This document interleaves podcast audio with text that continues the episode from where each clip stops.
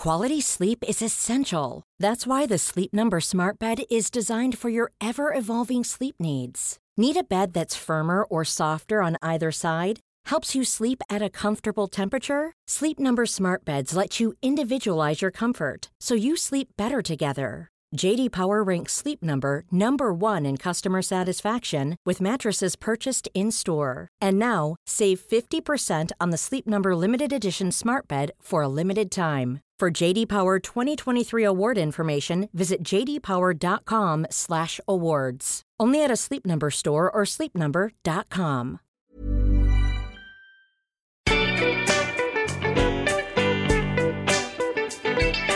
Hello and welcome to Sentimental Garbage, the podcast where we talk about the chick lit that made us who we are.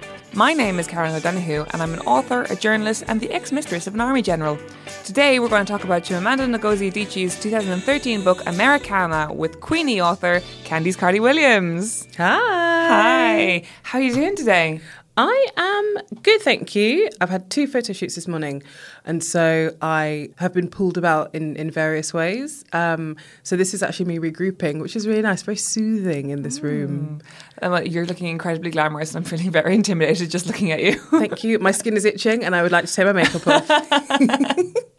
Um, so what's interesting about I think I imagine a lot of our listeners will be quite curious about um, the choice of this book because generally the books that we do are like incredibly commercial books that get no critical success. Mm. Whereas this is incredibly critical successful book. Like it was huge when it came out. It's still huge now. It won all sorts of prizes and mm. Chimamanda is one of the most respected authors around I would mm. think.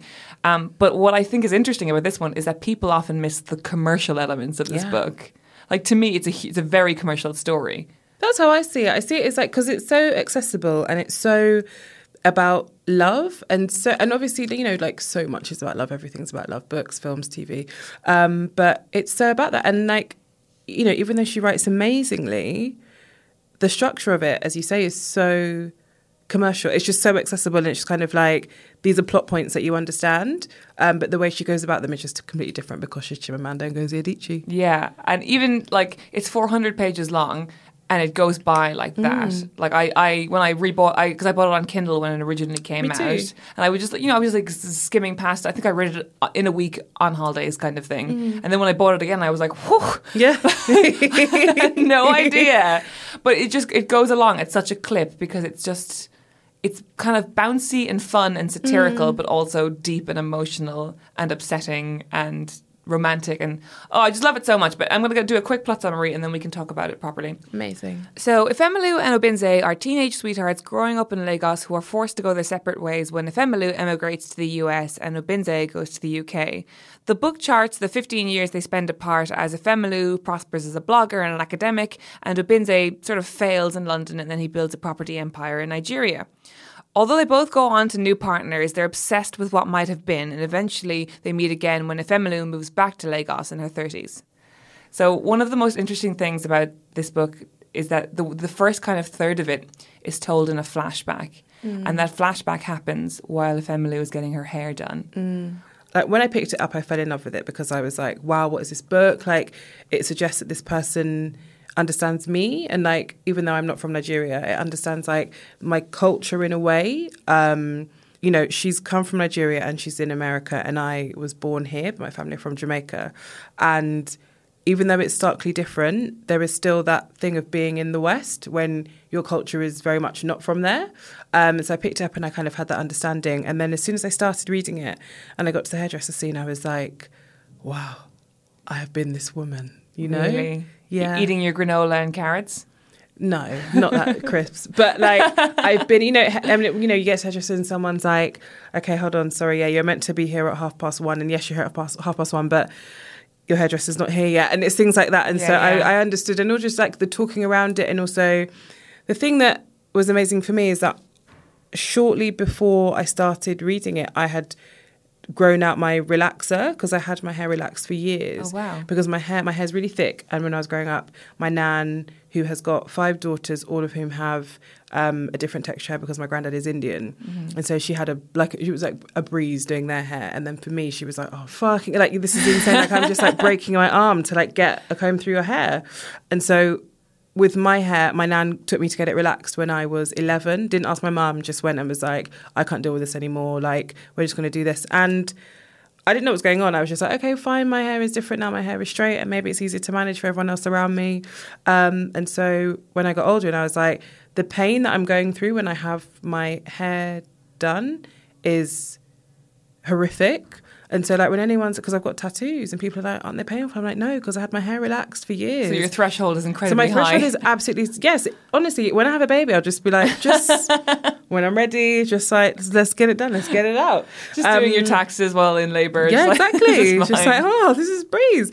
Um, and so, yeah, so I find that stuff about hair and natural hair, and when she's trying to convince a hairdresser that her natural hair is like good, it's amazing. And I was like, my gosh, this book is like, even though it's a completely different culture, different place, it's still speaking to me in a way that nothing else has before. And, and what's so amazing about that scene as well is that um, it it's the first scene in the book, and it kind of go like, it keeps going back to it in that first third. And when she's thinking about you know her childhood, and then she's back in the hairdresser scene, and people are ordering Chinese food and all kind of stuff. And um, it's that thing of um, I think it's really universal to the immigrant experience where um, she can't relate to the women she's around enough to be one of them because you can sort of tell by the way they're sort of looking at her and looking at each other like that. Mm. Oh, she's kind of gone completely white now with her granola and her carrots. Mm. But then also when she's in the white world, she is an exotic thing among them as well. And it's that thing. And it, it's sort of that part of why the love story, that whole thing of like staying in love with your childhood sweetheart your entire life, mm. is a really kind of beautiful romantic concept. But it's like, it's like she could only properly have a neutral state around this person who knows her just as she is, not as like an Americanah or the this white this black woman among these white people. You know, do you know what I mean? And like there's this beautiful bit when she's talking about her relationship with Obinze, and and and she says, um, I have the quote here. Um, she rested her head against his and felt for the first time what she would often feel with him as self affection, and he made her like herself. Mm. I think it's so beautiful. It's so nice, isn't it? I think the way that that relationship is written, because it's not straightforward at all, and you know, like love stories in books never are. That's they wouldn't be very interesting if they were just you know A to B. But the texture of that relationship and that the only thing that is straightforward is that they love each other is so beautiful. And I came to it again as like a kind of like cultural touch point, and I was like, oh, something that I can relate to. But actually, the love story that cut through it, I was like, oh my god, this is like next level. I've never, you know, I don't know love like this. And I haven't, I mean, I was young when I first read it, mm-hmm. but just knowing love like this and understanding that love can be so unlinear in the way that this is, mm-hmm. but also you can be so connected and so tethered to someone. I thought it was really beautiful. And just how um that, that kind of very beautiful thing and i can imagine this scene would mean a lot to so many women of like she's there with her like her really beautiful quite glamorous um quite light-skinned friend Jinika or Ginika i'm not sure um, and and it's sort of because Obinze is the new guy in school and he's quite sort of glamorous and whatever. Um, they're supposed to destined. I think she like um, she says sort of the gods, whoever rules teenage relationships, wanted Obinze and Ginika to be together. But then he just like bypasses her totally and he goes for um, Ifemelu, who's like really outspoken and just doesn't really play by the rules everyone else plays by. I can imagine that just meaning so much to so many teenage girls, you know. I think so because also like whoever you are, you have this thing where you know you just. I mean, even if you are, everyone has their insecurities, I guess, right? And even if you are like the most popular, most beautiful, most societally determined, good-looking one, you will still have your stuff. But as the person who is not that, like it's amazing when you have the attention, but not in like a lechy way and not in an mm. inappropriate way, but just in a way that he's just kind of like, "You're more my bag," and I'm into that. You're my bag. Yeah. And like, what's so strange then? It's it's both heartbreaking and very practical because generally when we hear when we read immigration stories, it's about like um, oh they had to they had to leave because of um, you know war or uh, um, poverty or whatever. But they're they're both middle class people Yeah. who make the practical decision that she's going to go to America to help her auntie Uju. Who's had this baby and who's need, needed to flee the country? Which I really want to talk about that whole thing, that whole mess. Um, and then and, and he's going to follow her and it's but then they fall apart the way that childhood sweethearts fall apart just because distance and and, and she re- she reaches this point where she's in America and it's like not. And I really related to this as an immigrant. Um, it's like it's just not working out, and it, that's a shame of it not working out. And eventually, she makes the decision to sort of d- engage in some light sex work, in some very light sex work with um, with a, a football coach. Um, and it's from that point she does this thing with him, and she realizes that she can never, she can never look at Obinze again as I don't know as as a pure person or something. And then she alienates him, and then they remain alienated for most of their adult Yeah. lives. And it's just so It's a really Tragic. sad thing. I think it's just that, you know, the unspoken stuff is so hard, and also just, you know, so much of how you feel about yourself that will always be projected onto the relationship that you're going to have, and like how you're going to feel about someone. And so when you're watching these two people who are they they're so linked to each other, but also but also you understand that they probably need to like fall apart to be able to understand that they should be together. And I do believe like, you know, everything happens for a reason and like if you love something, set it free. Um and so yeah, I think that's like a prime example of like fantastically written um example of needing to just like go off and be your separate people and have these like completely different experiences, starkly different experiences, but have the love still bond you. Just because, you know, when it's so pure and it has been there and you felt it so strongly, like you are still going to be, you're you're still going to be together. Yeah, it's like um, what I really admire about both Chimamanda Adichie's writing and actually yours is that um, We are not on the same level, but thank you. well, I mean, Queenie has been you know compared to this a lot and very favorably. So I mean, well done you. thank you. um, is that I think. Especially when you're a new, I mean, she was a new author when she wrote this. You're a new author now. I think it takes a lot of courage for to write from a place of specificity. Um, and like we, some of this book is um, set in Nigeria, and especially in the early chapters, which is you know the make or break period for any reader of like whether or not they're going to continue with this book. She um, talks a lot about like how it was growing up in Nigeria in the 80s and 90s and like all these different military coups, but she doesn't mm. feel the need to explain herself or go like, well, in 1970, blah, blah, blah. Mm. It's just like she just wants you to take for granted that like, look, they live in this this climate that is always mm. politically changing and I'm not going to explain it to you because they wouldn't be explaining it to each other. I'm not going to do this. Absolutely. Yeah. And like, do you feel like there's like this pressure if you're writing from a group that is less represented that you have to explain yourself all the time or something? Yeah, I think just, I mean, I think you have to explain your existence for a start. So I think, like, when you're in a room, you have to explain why you're there. Or you have to justify a lot of yourself, and you almost have to give, like, a CV of how you got to where you are because people will be confused as to why you're there.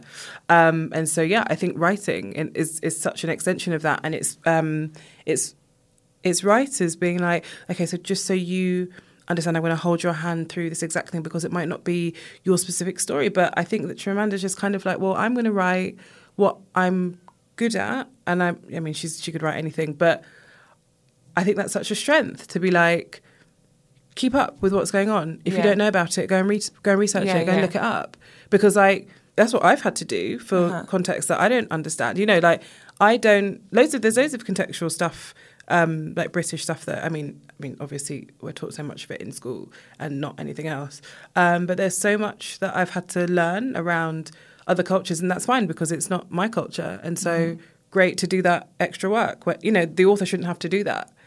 And did you feel that way when you were writing Queenie? There were some bits. So when like Darcy, for example, is asking about what certain words mean, like and and um, Cheska is telling her like, and eventually she's like, go on Urban Dictionary and just look up what's Yeah, going yeah. on here. Um, I just I thought that, that just made me laugh. That the, the idea that someone was just kind of like, and what does that mean? What does that mean? Without just like going look it up themselves. Um, so there was that. But otherwise, I was kind of just like, people will just get to it. And the same with like writing patois. I was like, well, I have to hear it and you can probably make sense of it. And if you Yeah. you know like you can you can you can get you can get what it means. Like you know it's just like I'm I just didn't feel like I should have had to do loads of extra work to explain something that was just kind of like part of my life. Because it's kind of like you're reading it you understand this is through my lens. So like you know Yeah. buckle up. Um, I love that because I wish I had had the courage to do the same thing. Because I, I, I'm wrote my first book last year and um, I was you know I'm proud of how it's come out and everything for various reasons, but um, lots of people just asked me, "It's like, why did you make the heroine English?" Mm. And and it was because I felt that like I had been away from my home country for so long that Yeah. I wasn't, I didn't trust myself to write the Irish experience without like getting it wrong. Mm. And um, I think what was it, I, I didn't want to. I don't know. It was kind of a fear of vulnerability or something. Um, For sure. I mean, this has been. It, I don't feel very vulnerable having written this because people in their droves have been like, "So you're Queenie, right? It's autobiographical," and it's like, well, no. Yeah, like, I, know. I think it's so weird to just be like, you can only write your life story. It's just like, do you not think that I have imagination to like create something or someone? Like, it's you know, it's kind of it's it's it's, it's such an odd thing that I'm asked, but. I think that's the risk that you take when you write from like what is technically your lens. People are just like, so it's you then, um, Yeah. which is really odd. But it's also just how you feel comfortable, right? And like, would you have felt comfortable doing that if you were always second guessing, like if you were getting things right, or if like your people would be like, oh, she's got that wrong, like she's gone over there, and she's like, know, and Irish people you love doing that as well. They love like like. I, I feel like all my friends just love watching Derry Girls to like say how things are Oh, I wrong. love- I really like it. I love it too. but I don't know the context, so I can like it. I can just be like, yes, okay, I'm sure that's right. um, but yeah, no, no, it's an interesting thing, isn't it? I think like also, but you know, as we know, there are different ways of being a type of person. There are different types of blackness. There are different types of being Irish. There are different ways and like multitudes within that. And so, you know, not everyone's experience is going to be universal. Yeah. Um, and I think that's really important to remember when you're reading something of another culture as well. Yeah. So you mentioned that people think that your book is autobiographical. Can you give us a brief little overview of what Queenie is? Uh, so Queenie is about a young woman who is living in South London, and she you kind of realise early on that she's not the most together of people. Um, so she works at a, news, at a newspaper, um, and she's the only black person in her office. Um, and I have been that, in that position many times. So I guess it's autobi- autobiographical in that specific sense. Um, uh, but but I think it gives you an, an understanding of it gave, gave me an understanding of, of what that's like and how environments can feel quite hostile. Um, but she has kind of this long-term partner with whom she lives and she's like ah you know this is uh, this isn't great and you know like but you know I've got my stuff but it's going to be fine because we might just have like a little break and then like I can sort my head out um, but in the time that she meant to sort her head out she just like does very bad and reckless things um, because you know all this stuff about her value and who she is as a person and how like I guess growing up in these environments of like white middle class people has molded her and how men treat her um, and her family stuff. And there's a lot about her past that's also like kind of pushing itself to the surface um, and stuff with her family and stuff with her mum. And basically she kind of descends into this like this wreck of a person who needs a lot of help to kind of like pull herself back out of where she's got to. Um, and so yeah, I guess that it's it's kind of it's kind of not a coming of age. It's kind of like an awakening, Yeah. I guess, of a story. It's someone who's kind of like has to understand, learn to understand her value and her place in the world. Someone who has had to straddle two cultures, and that is contributing to, you know, her sense of, or I guess, or the lack of sense of who she is. And so, I mean, there's a lot of parallels there with with Americanah. Like, did you have Americanah front of mind as you were sitting, sitting down to write it, or did you feel like the burden of this huge successful book that like deals with similar themes? Mm. I remember. I mean, I've always been very aware of it, and that was this is this was my entry to Chimamanda mm-hmm. Americanah, and I think I was more just grateful that she'd been able to talk about things in that way. So hair, sex with white men, having this partner who you're with but you're unfulfilled by for reasons that you can't really vocalize, but you just feel it within you. Um, Queenie has no childhood sweetheart, neither do I. Um, and so Who I does? I mean, I know it's true. Um, but like, so I was, I guess, you know, I'm aware that it existed, and I think like knowing that that's on that was on the shelves gave me the confidence to Yeah. be like, okay, maybe I have a story that I can tell as well. Definitely. Um, I'm really intrigued by uh, Dike in the book. Um, so Dike is the son of Auntie Uju. Um, he's sort of the, the the bastard child of an army general who is Yeah. then the army general is suddenly killed, and then Auntie Uju is forced to flee to America. And uh, then we see Uju go from being this incredibly glamorous sort of trophy girlfriend in, in Lagos to being this she goes through like actually the most severe transformation of anyone in the book, and mm. she goes from uh, being so glamorous to being someone who's just working really, really hard to break into the American system, mm. but is like because she's slightly older than Ifemelu, she can't seamlessly move between things. She can't be as agile. Yeah. And um, actually, before we get on to Dike, I kind of just want to just talk about Uju. Mm. Um, it's that thing of Auntie Uju is fighting to break into the system and Ifemelu is fighting to change it. Mm. And neither of them will get any not not they'll both have various levels of success, but it won't fulfill them. Mm. You know what I mm. mean? Yeah. It's an interesting thing, isn't it? I think also it's really smart because it's um, Auntie Uju, but it's her cousin. And so it's just like, but it's, you oh, know, yeah, just yeah. like that small um, generational shift, just like a few years.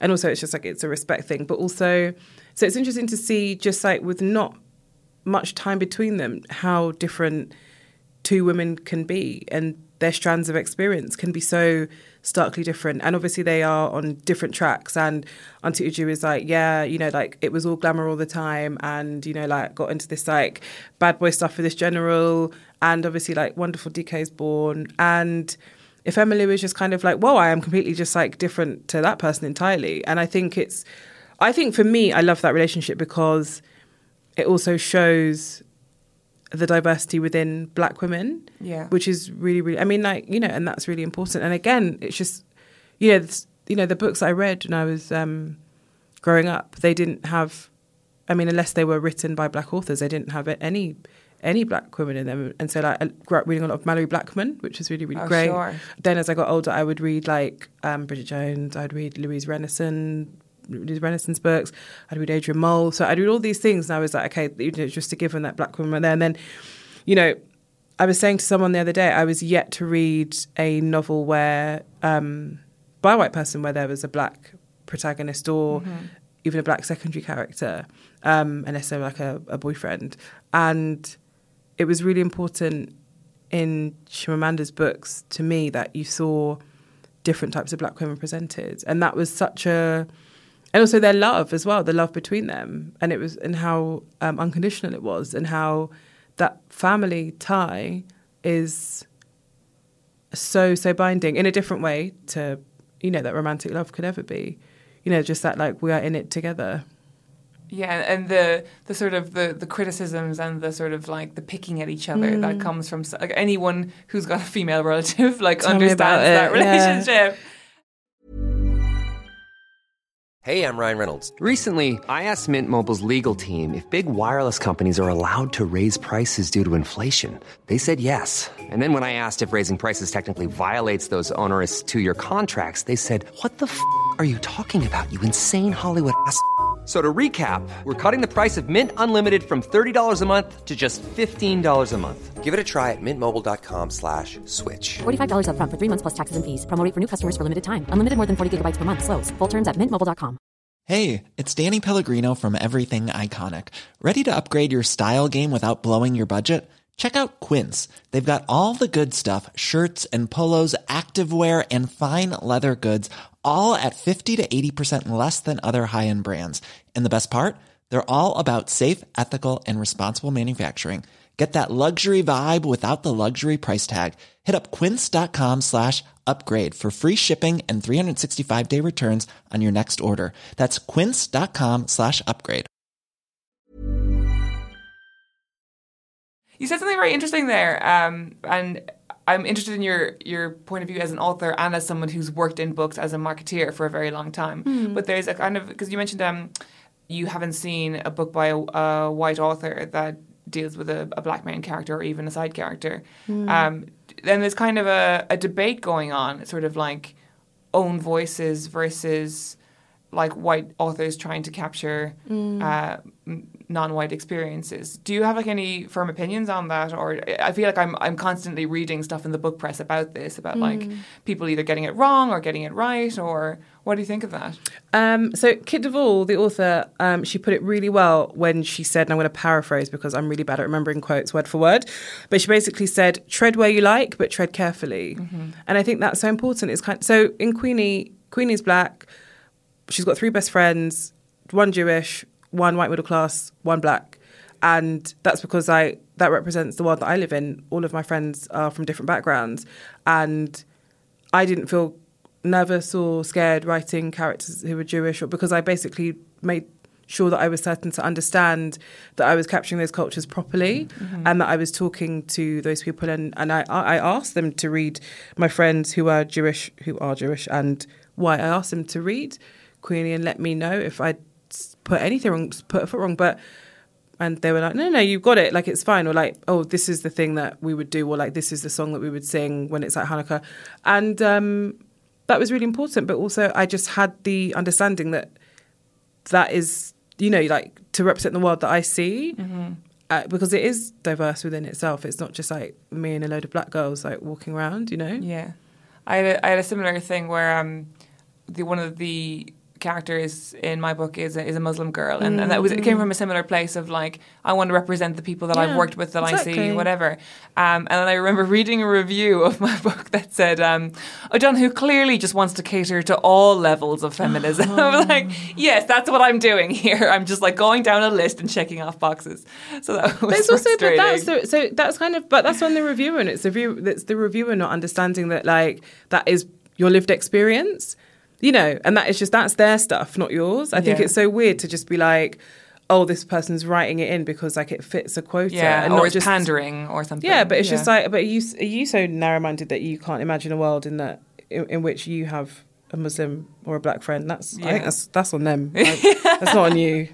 Um, to get back to to Dike quickly, um, so you're you're a second generation. Is that how is that the way it goes? Um, Yeah, second generation. so second generation, yeah. immigrant, yeah.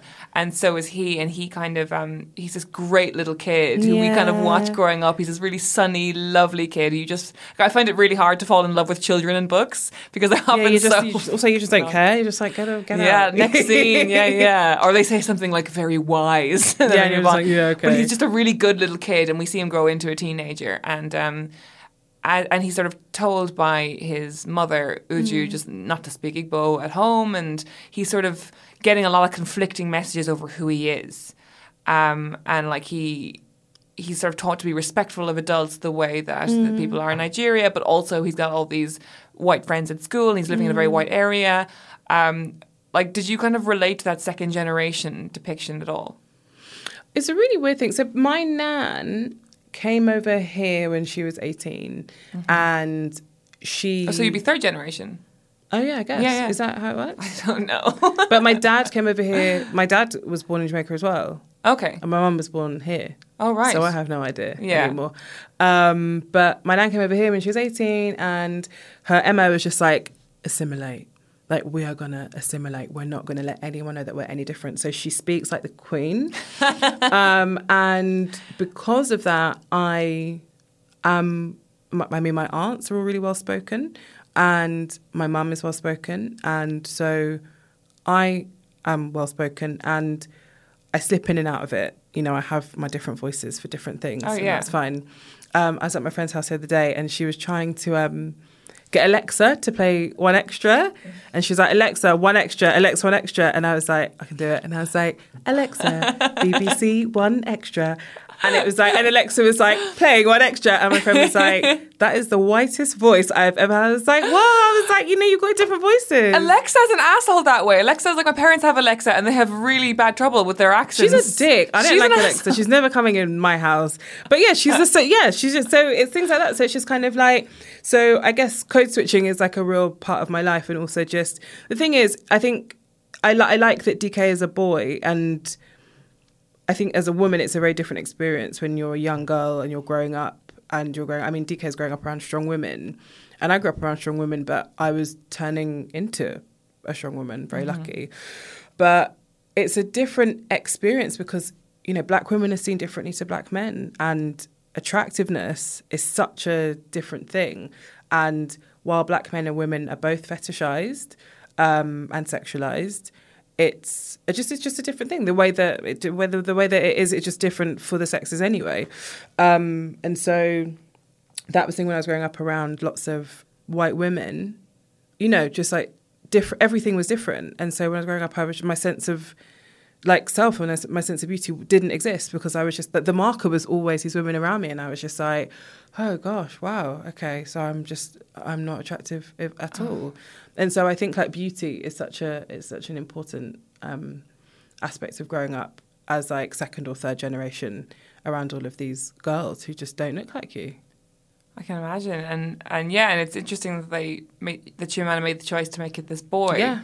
Who has like grown up with these amazing women, these very smart, very Mm. Yeah. capable, very ambitious women who are also beautiful. Mm. Um, and he's without sort of any kind of male um, father figure or anything. Yeah. And um, there's just sort of no direction for him to go in. Really, it's it's really sad. Um, But it's also just, I think it's also, I mean, like, black women often do raise young black men alone. And I think it's a really beautiful example of an upbringing where there is support there, there is kindness there, there is love there, and there is allowing of, there's an allowing of him to just grow up as the man he's going to become. There are no rules about being a good boy or a good man, you know, and not, you know, just, you know, I think it's, a, I think that's a really important what an important thing, what an important upbringing to portray. Yeah, yeah. Compl- I hadn't even thought of it from that point of view, but of course you're right. Yeah, I listened to this podcast um, hosted by two black drag queens, um, Bob's drag queen and Monét X Change. It's called Sibling Rivalry. Amazing. And they talk about like how they saw posters in their neighborhood that say Mm. like, um, "Black men, stop leaving your families uh, to be raised by women because they'll turn out gay." and they were like, "Oh, I mean, don't leave your families, but also don't say that." It's, it's it's too much, isn't it? I think it's really hard. I think it's something that um, it's something that uh, you know upsets a lot of us. But um, you know, I grew up without. I mean, it's different because I'm a woman, but I grew up without a dad there, and I think it was better because had he been there, I don't think I could have dealt with the way that he is. So you know, it's just one. Of, you just don't. I mean, again, it's every family. You just don't yeah, know. you can't really Um, wish for anything different because it will No, fundamentally change who you are. Yeah, exactly. And you just don't know. And so I think it's like, you know, great if the family unit's together, but also we know that loads of family units don't work well when they're together. Yeah, So yeah. They can be like the most toxic of relationships. What's interesting is that I've heard uh, in interviews Chimamanda referred to this book as her "fuck you" book. Yes. Like- she's such a legend, by Yeah. the way. Like even outside of this book, even if this book was like less good than it is, she's just like class. Like she has so many. Like she's so good with the sound bites, you know. Um, but she said about like how, you know, it was sort of a fuck you to the sort of because she doesn't really bow to that kind of liberal speech No, of like.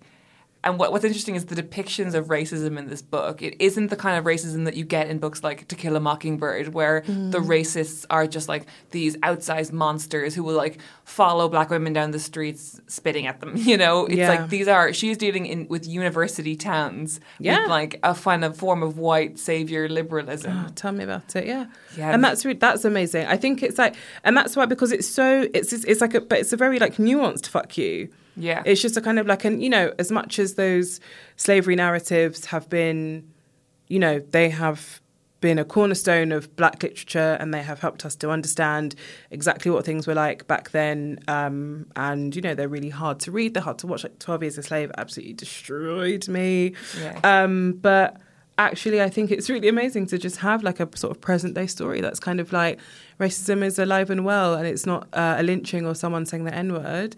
It's the way that you're spoken to, the way that you're seen, the way that you're understood, the way that men approach you, the way that men have sex with you, and the way that it's so insidious and so heavy it's so heavy on you that you go and write like an anonymous blog just, just to kind of like get it out of your system you know?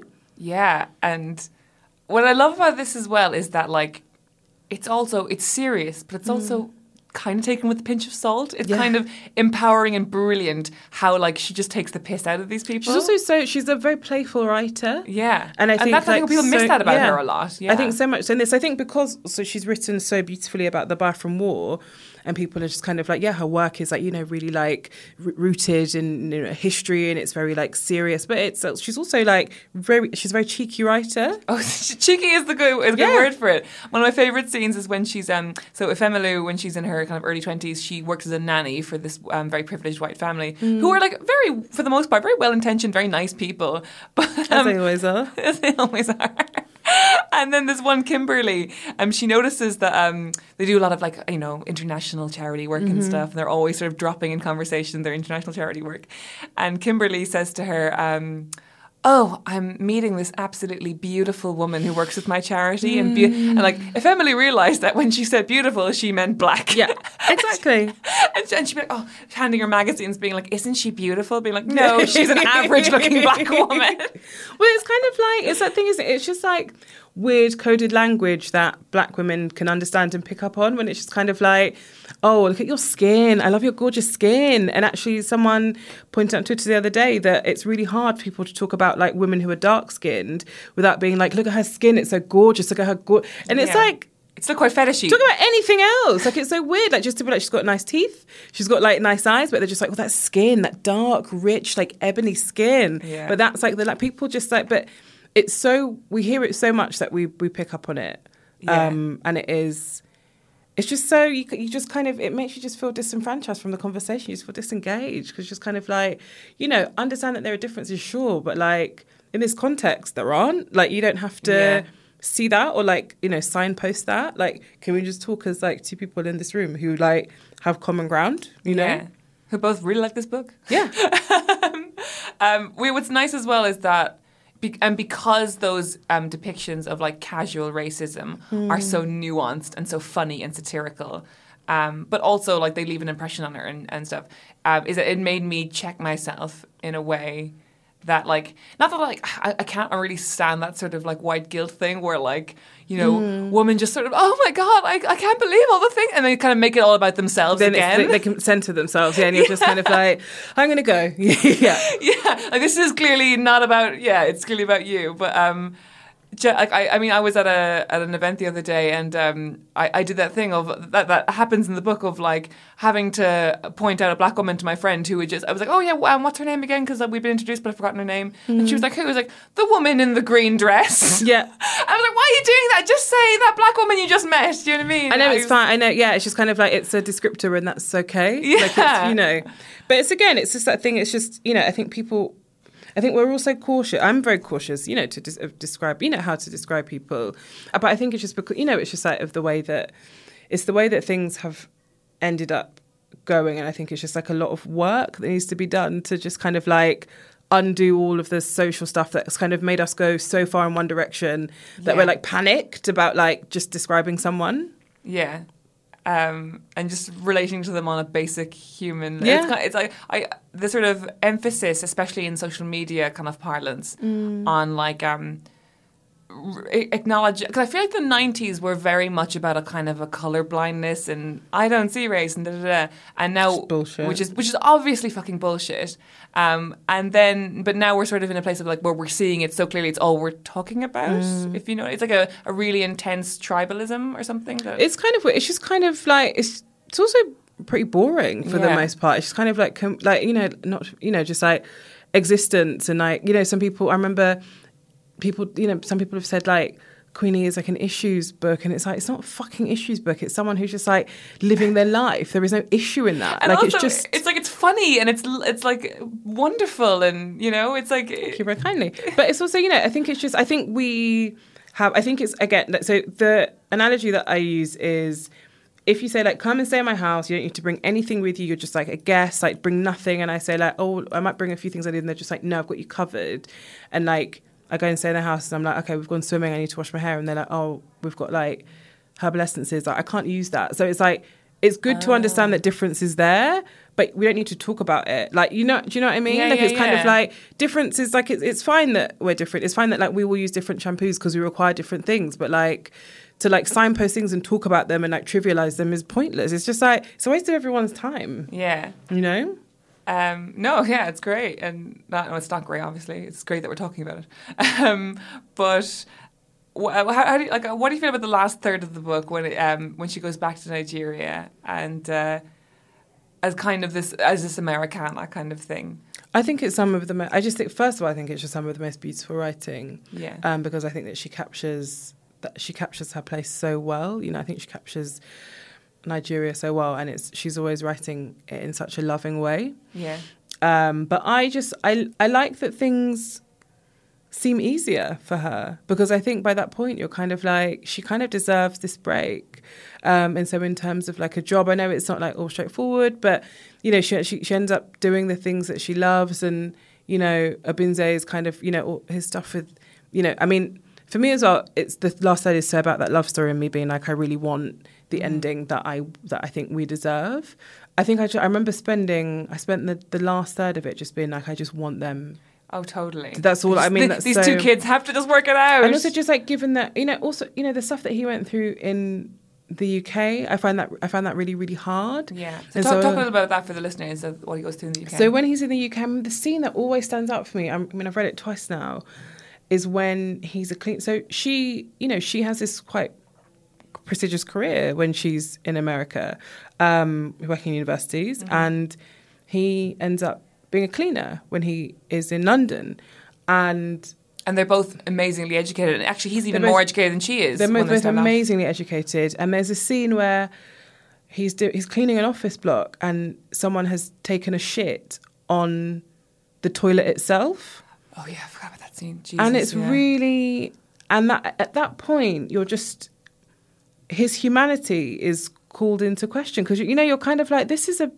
he's a man doing his job like this is he has to deal with why is he dealing with someone else's shit? You know like you know whatever his job is he could be like he could be doing any job it doesn't matter if it's academic if it's if you know anything but for him, for him to have to deal with that and then finally to get you know just like you know all of this like what what was it what was it all for um and when he gets back to Nigeria and he's able to kind of like build the life for himself that he almost deserves having had this like false start and then like abrupt kind of ending when he's in England um it's such a payoff for him to kind of settle back into being his own person But then he kind of has this life that he doesn't even identify with because then Mm. Obinze, we haven't actually talked about it all that much. He ends up marrying like the perfect Nigerian woman called Yeah. Kosi, and he has this beautiful house and this gorgeous daughter, and she's just. He, he like doesn't even know who this woman is who he's been married Mm. to for years. She just like flattens out all of her hard edges to the point, and Mm. she's just like, and you feel like she could be quite um a funny ca- you could you could feel quite cruelly about Kosi because she's Mm. just so amenable and she's kind of like a lapdog but then you're like oh god like this is just it's kind of like this is so what happens to so many people who don't leave home they Mm. just they they melt into whatever cultural idea is projected on them and she's never questioned it you know Mm. i find her so interesting I find her really interesting, and also she's. I mean, like, look at again, look at her against um, Uju, who's like a trophy wife, right? These women who like make themselves what men want them to be. Yeah. Um, and again, you can see that difference there, and you can see how with Uju, she's kind of like. Uh, well, look, I've been really burnt by this, and also like Kosi as well. Like she's also, it's not going to turn out Yeah. great for her. Um, but again, they're different women who have put men at the forefront of what they're about, and I, it's like both ways of showing that that is not what, as a woman, Yeah. you should be doing. and, and the times in Ifemelu's life when she's kind of when Yeah. she, she's never like an official trophy girlfriend but she kind of is like she's a really, really rich white guy who like flies her all over the world and yeah, and she's so conscious of that. Do you know what I mean? She's Yeah. like she refuses to like fall into that trap. she doesn't, and I think it's also, I think it's a just, it's a comment on, I guess, also understanding that that that has been the fate of so many, and it's not one that you want for yourself. Yeah, Yeah.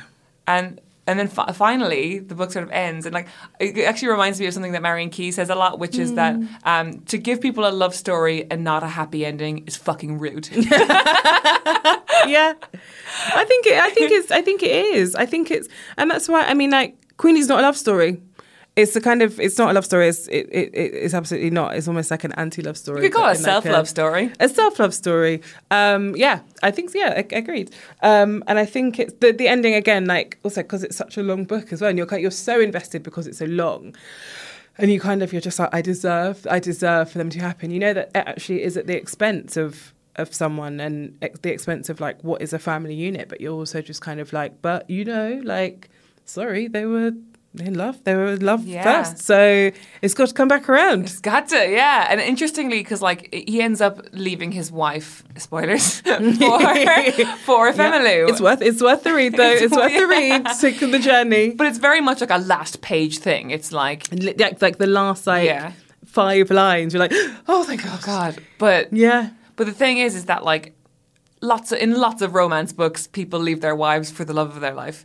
but it's the context and the social weight of it is different in Mm. this book because people don't just do that in in their society, you know. Mm, I think that I mean we don't. I mean it's just again it's a different society and some men don't just have one wife. Um, but this feels like it's very much kind of like I'm leaving that and I'm doing a different thing rather than being like I have like you know like I'm polyamorous and you know Yeah, just yeah. like it's a, it's just quite it's very much like I've this is like a new beginning with an old person um, and I think you do feel I think you do feel the weight of that and you do feel I mean you do feel it's a sad situation, but out of it is this love that you've been rooting for. So you're kind of like, ah, any collateral damage, I'm really sorry, but that's just what it is, you know? and you kind of know that like that like he, he he's probably not going to be able to work out some straightforward like No. pr- like parental visitation rights type of thing like that's going to be a long bitter divorce with lots of people involved lots of different family members involved and it's like wow he was really willing to give up basically his place in the society that he's carved out for mm. so long for the love of his life and that's like it's like that's what makes this like the ultimate chick lit in a way Yeah, exactly. And also, she she gets what she wants, but not in a way that's kind of spoiled. Because I think by that point, she's kind of accepted that you know maybe that's not going to happen, and maybe he. I mean, you know, not the acceptance that he's happy, but just also the acceptance that like maybe their fate is not sealed, and maybe that they're not going to be together forever. Yeah, yeah. Um, and but so they deserve that a chance to make it work at least, you know. to try and just to understand in their adult lives when they're in the same place what could work out. yeah, I always just found it heartbreaking when she leaves for America and his mum, who's kind of a Mm. mentor to her, says, you know, just make sure you have you and Obinze have a plan. Yeah. And it's just like she always comes back to that kind of thing of that plan that never quite worked out, but it finally did. And It finally does. I think it's really. I think it's just that it's such a nice. It's also that's such a nice way of saying it, right? It's such a nice way of just being like. It's not like make sure you keep in touch. It's just like make sure you have Yeah. a plan, and it's like you know that's just like something that is going to work out at the end. You've planned that you will that you will have your love. and so meaningful as well because like this woman who is Obinze's mother and she's Mm. so educated and she's so brilliant and she's like this hero she's like the first real hero Ifemelu has and her just saying to her in a very subtle way look I'm prepared to have you in my life forever Mm. Yeah. it's almost like a sub love story within that love story you know Absolutely. And I think again, like there is so much love between black women in this book. Yeah. And it's so beautiful. You know, like there are so many I think love stories of any of any ilk are important and like you know queenie has a lot of female love stories and I, I know that in my life i just like am like so obsessed and in love with my friends to Yeah. the point you know like it's self-destructive how much i love them um but i think it's really important to show that and i think that like you know like men will come and go and it's important that you have the women that you love around you and this book is you know as much as it is about a man and a woman there is so much female love there that really drives that relationship forward and really molds that relationship and it really molds the family into the woman that she is. And it also like and also Dike you know? Like it's so many people are affected by not affected by but so many people are enriched by female love in this book. I think that's a lovely place to end. It's, it's everyone all listeners please go forth and be enriched by female love. Yeah. Um, is there anything else you'd like to us? Obviously, Queenie's coming out soon. Is there anything else you'd like to say about it that you haven't said so far? Um, no, I'm just really. I mean, like, yeah, just I'm very, I'm very. I guess I'm, I'm, I'm very excited. You should Um, be. I'm looking forward to. No, I'm looking forward to. I'm looking forward to talking about it now because it's been two years in the running, and so it'd be Yeah. good when people stop being like, "What's it about?" and I can be like, "You've maybe, hopefully, read it by this point." Yeah, yeah. So we can just have a chat about it. It's- Um, it's- but I'm looking so nice when you get to that bit of like it's no longer theoretical, but like an actual thing. like the whole like being an author thing is just kind of like I'm kind of like, yeah, okay, like that's fine. That's Yeah, because like, you've worked in books for so long that like Yeah. authors aren't that glamorous to you, I imagine. It's not. I mean, you see, you see how the sausages are made, basically, when you work in publishing, and so you're kind of like, yeah, okay. So, but it's just I really want to start talking um, about it, and you know, the thing that I've understood a lot is that Queenie is quite frustrating to some people. Really? Um, yeah, because like she makes a lot of questionable choices, but I think. That's what I like about her, and so that's what I want to She's talk a to people filthy about. gal. She is, And I love she? it. She's. I think it's really important. I think it's fine. I think like female sexuality is such a like Ah. important, interesting thing, and I'm bored of like like I've men being at the forefront of like you know like them bad just, like- Yeah. yeah. I'm at this. I'm, I'm not. I'm haven't finished it yet. I just started it, but um, there is this. Uh, I'm at the bit where she is having sex with this vastly inappropriate guy in his car, and it's the most embarrassing, cringy sex scene. But I kind Absolutely. of love that she's going through with it because most people do just go through with it. You do. I think know? that's the important thing. It's kind of like you find yourself in situations and you're kind of just like, it is like, it's a story, I guess, right? And I guess like if you don't take your sexual, you know, like your your like your sex too seriously, then you're Yeah. just like, oh dear, I'm here again. All right, thank you so much, Candice. Thank you.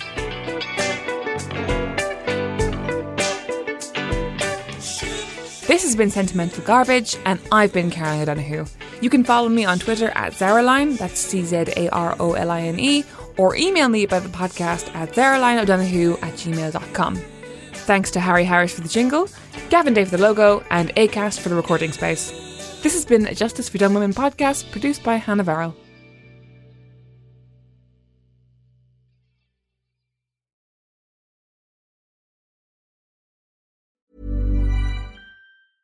Imagine the softest sheets you've ever felt. Now imagine them getting even softer over time. That's what you'll feel with Boll and Branch's organic cotton sheets. In a recent customer survey, 96% replied that Boll and Branch sheets get softer with every wash. Start getting your best night's sleep in these sheets that get softer and softer for years to come. Try their sheets with a 30-night guarantee. Plus, get 15% off your first order at bollandbranch.com. Code BUTTERY. Exclusions apply. See site for details.